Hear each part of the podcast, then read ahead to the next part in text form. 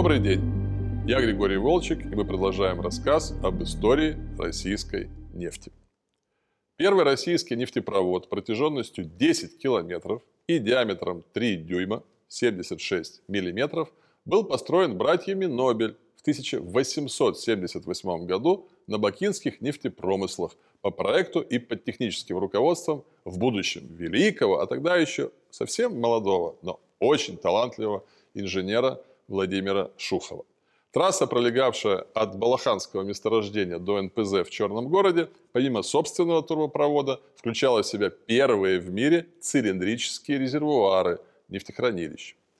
Вскоре на бакинских нефтепромыслах появились еще четыре шуховских нефтепровода, соединивших Балаханы, Сураханы и Зых. Шухов, которого можно смело назвать одним из отцов российской нефтяной промышленности, поучаствовал и в создании первого российского магистрального нефтепровода Баку-Батуми протяженностью 883 километра, пущенного в эксплуатацию в 1907 году. Об этом крайне важном для развития отрасли объекте мы рассказывали в одной из предыдущих передач. После пуска Бату-Батуми последовала длинная, более чем 20-летняя пауза. Следующая экспортная магистраль Грозный Туапсе длиной 618 километров была построена уже при советской власти в 1928 году.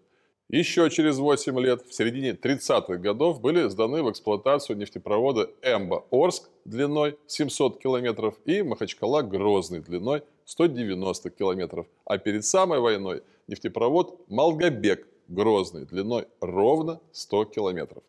Как видим, Список трубопроводных достижений советской нефтянки в предвоенный период весьма невелик. Во многом это связано с тем, что более 90% добычи в то время концентрировалось в достаточно компактных районах Северного Кавказа, на Кубани и в Чечне, а также на обоих берегах Каспия, на азербайджанском Абшироне, казахской Эмбе и туркменском Чиликене.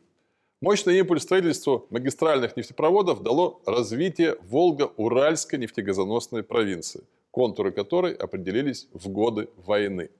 Первенцем новой нефтетранспортной системы стал магистральный трубопровод Туймазы-Уфа протяженностью 182 километра, пущенный в сентябре 1947 года.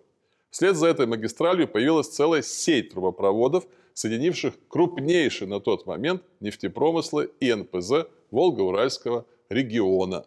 Туймазы, Бугуруслан, Шкапова, Бавлы, Карабаш, Ишимбай, Минибаева, Куйбышев, Саратов, Покровская и Сызрань. В начале 50-х годов в связи с пуском в эксплуатацию гигантского ромашкинского месторождения в Татарии появились трассы, транспортирующие ромашкинскую нефть в Карабаш и Альметьевск, а оттуда в Куйбышев, ныне Самара, и Горький, Нижний Новгород. 1954 году был построен очередной знаковый нефтетранспортный объект – Туймазы-Обыск длиной 1332 километра и диаметром 530 миллиметров.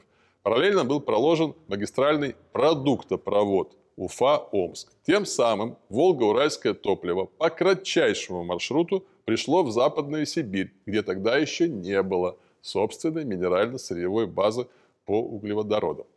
В 1955 году введен в эксплуатацию трубопровод ОЗЭК-СУАТ Грозной протяженностью 144 километра. Длина этой трассы невелика, но это был первый в СССР горячий нефтепровод, предназначенный для перекачки подогретой высоковязкой нефти. В 1956 году общая протяженность советских нефтепроводов перевалила за 10 тысяч километров. То есть за 5 лет всего лишь было построено и введено в эксплуатацию больше трубопроводов, нежели за предыдущие полвека.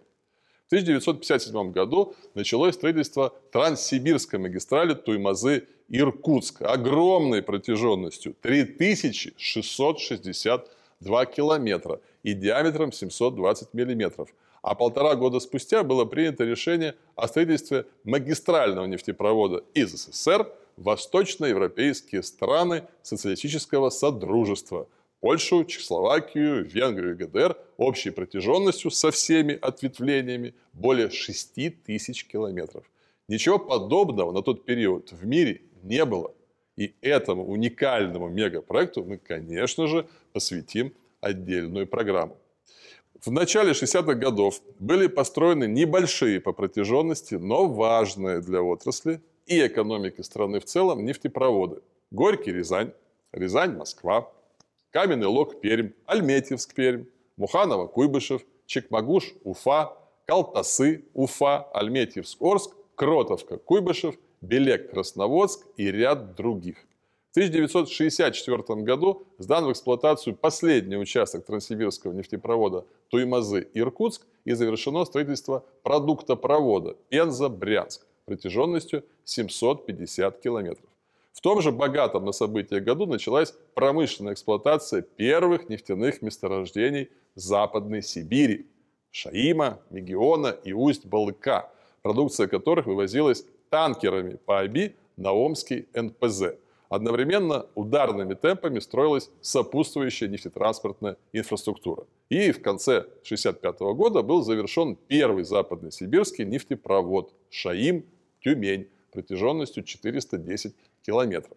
К тому времени общая протяженность трубопровода в стране составила около 30 тысяч километров. Но было очевидно, что большая западно-сибирская нефть существенно увеличит этот показатель.